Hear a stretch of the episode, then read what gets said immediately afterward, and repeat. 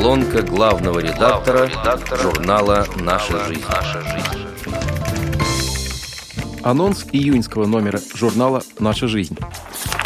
В рубрике «В правлениях и местных организациях ВОЗ» размещено интервью с председателем Кабардино-Балкарской РО ВОЗ Ларисой Исаевной Черкесовой, которая рассказывает о своем пути в общество слепых и о деятельности республиканской организации. Лариса Исаевна, расскажите, пожалуйста, о том, как и когда вы пришли в общество слепых.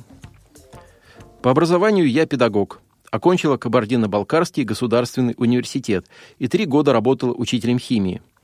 Зрение потеряла по вине докторов, которые не смогли вовремя диагностировать заболевание и подобрать соответствующее лечение. В 1977 году я получила первую группу инвалидности, и моя жизнь очень круто поменялась. Мне было сложно принять свое новое состояние и найти себя в изменившейся реальности. Примерно 6 лет после потери зрения я фактически сидела дома. Про существование общества слепых мне не было известно, но так случилось, что председатель местной организации вместе с группоргами сами меня нашли. Ко мне приехали и стали постепенно вовлекать в различные виды деятельности. Я устроилась на предприятие ВОЗ вначале в качестве сборщика сигаретодержателей на дому, затем получила дополнительные виды заказов. В 1985 году мне предложили пройти обучение в Институте повышения квалификации работников ВОЗ. Моим направлением была социально-трудовая реабилитация. Практику я проходила в Астраханской ЭРО, где изучала опыт коллег и получала прикладные навыки. Успешно закончив учебу, вернулась и стала работать мастером на штамповочном участке. Меня избрали в совет трудового коллектива, я проводила активную общественную работу, что не осталось незамеченным. В 1988 году меня избрали председателем республиканской организации. В 90-е годы я была членом Центрального правления ВОЗ, а также в течение 10 лет входила в состав Совета Европейского союза слепых по вопросам социально-трудовой реабилитации. В настоящее время являюсь членом Совета по делам инвалидов при главе Кабардино-Балкарской республики, Совета по вопросам трудоустройства при Министерстве труда и социальной защиты КБР, Совета по доступной среде и Совета при Бюро медико-социальной экспертизы. Имея профильное образование в сфере социально-трудовой реабилитации и значительный практический опыт, хочу заметить, что в подходе к работе с незрячими с рождения и поздно ослепшими людьми огромная разница. Я на себе ощутила всю сложность принятия новой жизни после утраты зрения. Именно организация ВОЗ дала мне второй шанс и вывела меня в жизнь. Если бы этого не случилось, вероятно, моя судьба сложилась совершенно иначе. Поэтому я большое внимание уделяю работе с теми, кто ослеп в зрелом возрасте. Председатели местных организаций стараются выявлять таких людей и выезжать к ним. Крайне важно дать почувствовать, что человек не один на один со своей слепотой, что это не конец, и перед ним есть огромная масса возможностей. Мы приводим в пример незрячих, добившихся успехов в образовании, культуре, спорте. В рубрике «Знаменитые слепые» представлена первая часть материала Владимира Бухтиярова, повествующего о Василько Ростиславиче, князе Теребовльском. Чтобы лучше понять особую роль заглавного героя данного повествования в стародавних событиях, оставивших неизгладимый след в истории нашей Родины, придется разбираться в путанице родственных хитросплетений влиятельных феодалов Киевской Руси.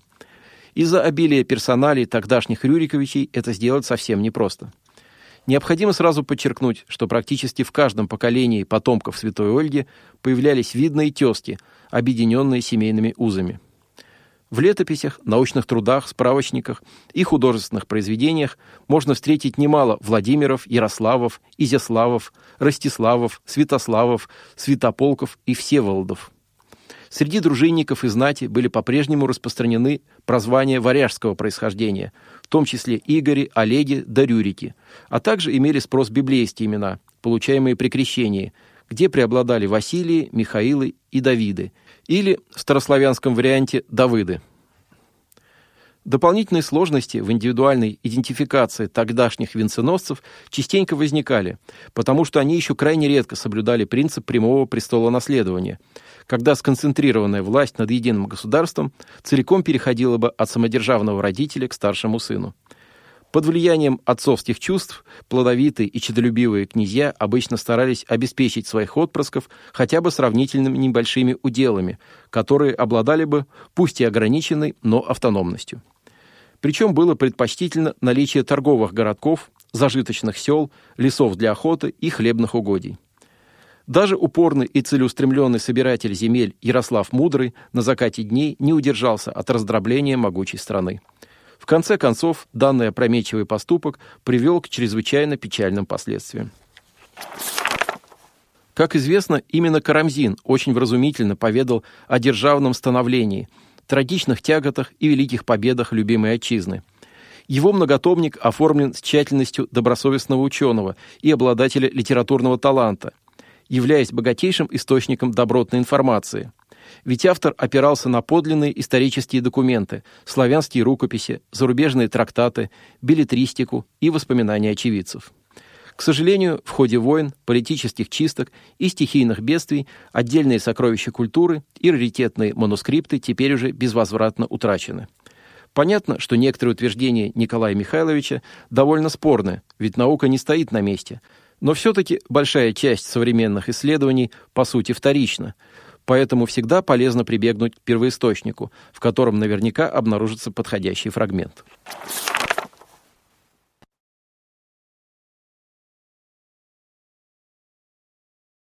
Июньский номер знакомит читателей с материалом Кристины Калашниковой, в котором описывается литературный путь Магомета Кунижева, отметившего 5 апреля свой 95-летний юбилей.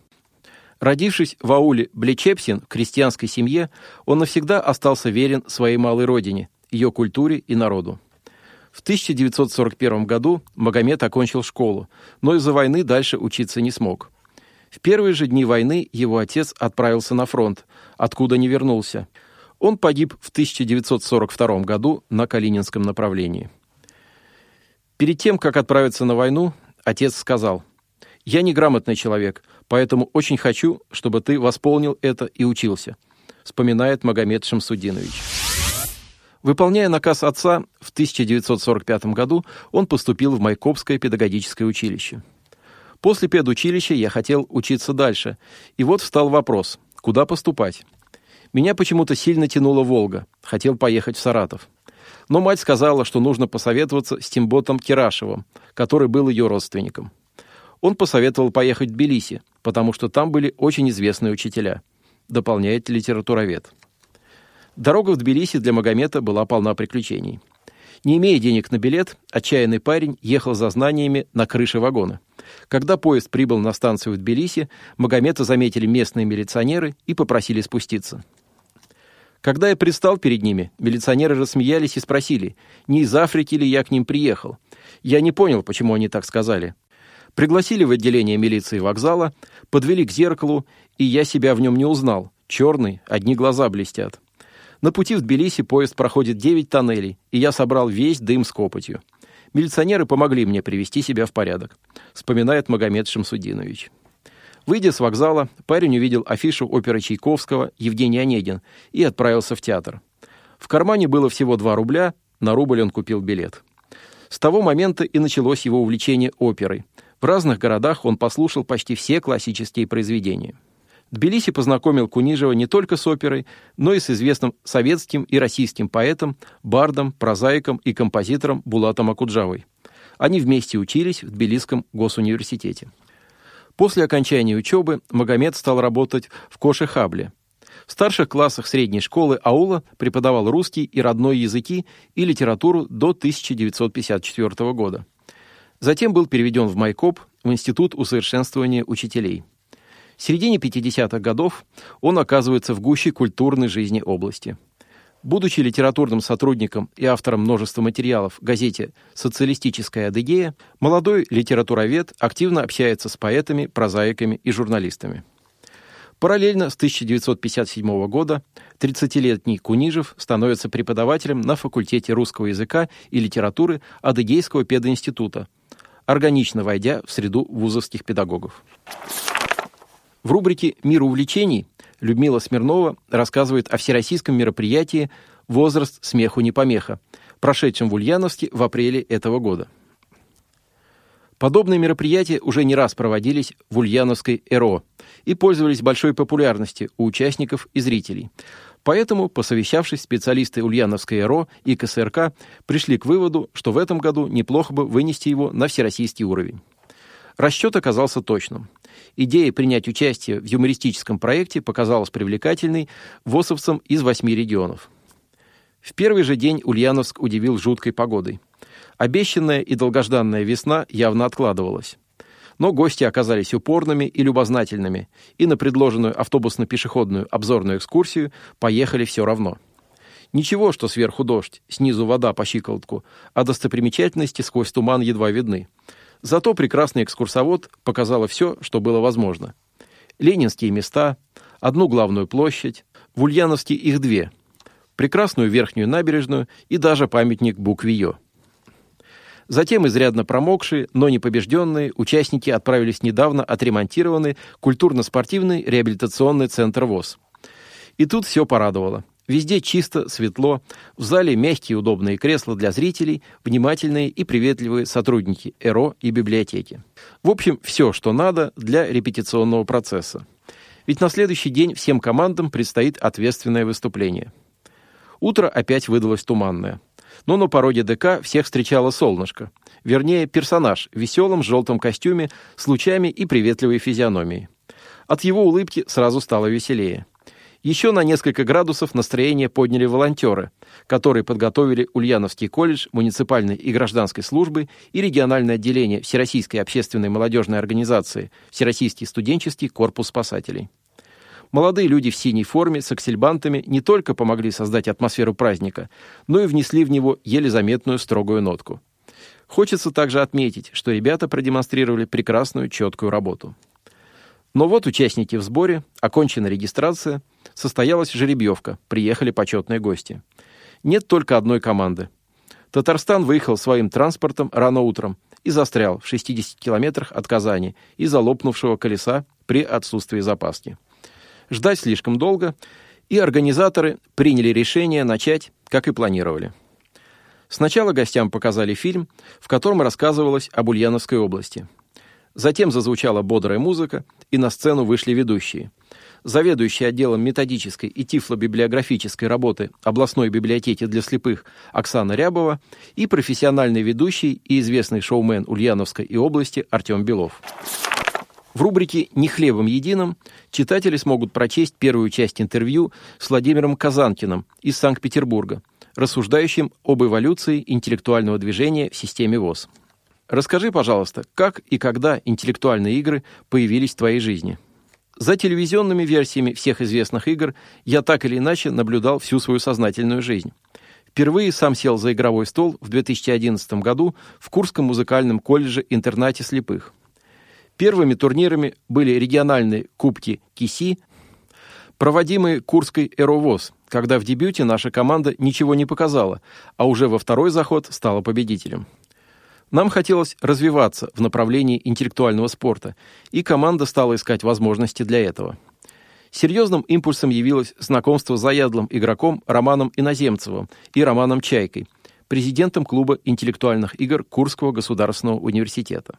Наша команда колледжа приняла участие в Кубке губернатора области, где собирались лучшие представители вузов, СУЗов и школы региона. Причем организаторы турнира пошли нам навстречу и закрыли глаза на возраст некоторых участников команды, и мы играли на общих основаниях. Тогда в составе были незрячие люди и секретарь Ирина Ковалевич, которая до сих пор участвует в составе команды Курской области на всероссийских турнирах интеллектуальных игр ВОЗ. История получила свое продолжение в Санкт-Петербурге, где, поступив в РГПУ имени Герцена на первом курсе факультета социальных наук, я встретил единомышленников, интересующихся интеллектуальными видами спорта. Наша команда создала студенческое объединение «Интеллектуально-развлекательный клуб номер один», позднее «Интеллектуально-развлекательный инклюзивный клуб». Для развития движения в среде ВОЗ я обратился к председателю региональной организации Алексею Колосову и директору ЦКСР Борису Спивакову, которые поддержали нашу инициативу. В 2015 году мы приняли участие в подготовке регионального турнира, проводимого по формуле близкой к КИСИ. Тогда на нас лежала задача отбора вопросов и работа в составе жюри. Как появлялись новые виды игр в системе Всероссийского общества слепых? Осенью 2015 года мы с командой по приглашению Бийского центра реабилитации посетили форум инвалидов по зрению Алтайского края, где продемонстрировали брейн-систему и самые популярные виды игр. Там мы познакомились с сотрудником КСРК ВОЗ Василием Дрожжиным, который проявил живой интерес к нашей деятельности. Уже в декабре 2015 года нам удалось провести первый открытый кубок интеллектуальных игр в Москве на базе КСРК, собравший более 100 участников из 8 регионов. Программа была разделена на взрослую и детскую для учащихся специализированных школ-интернатов Московского региона. Для проведения мастер-класса по организации интеллектуальных состязаний был приглашен известный знаток, многократный участник телевизионных игр, президент Санкт-Петербургской ассоциации любителей своей игры Кирилл Погловский.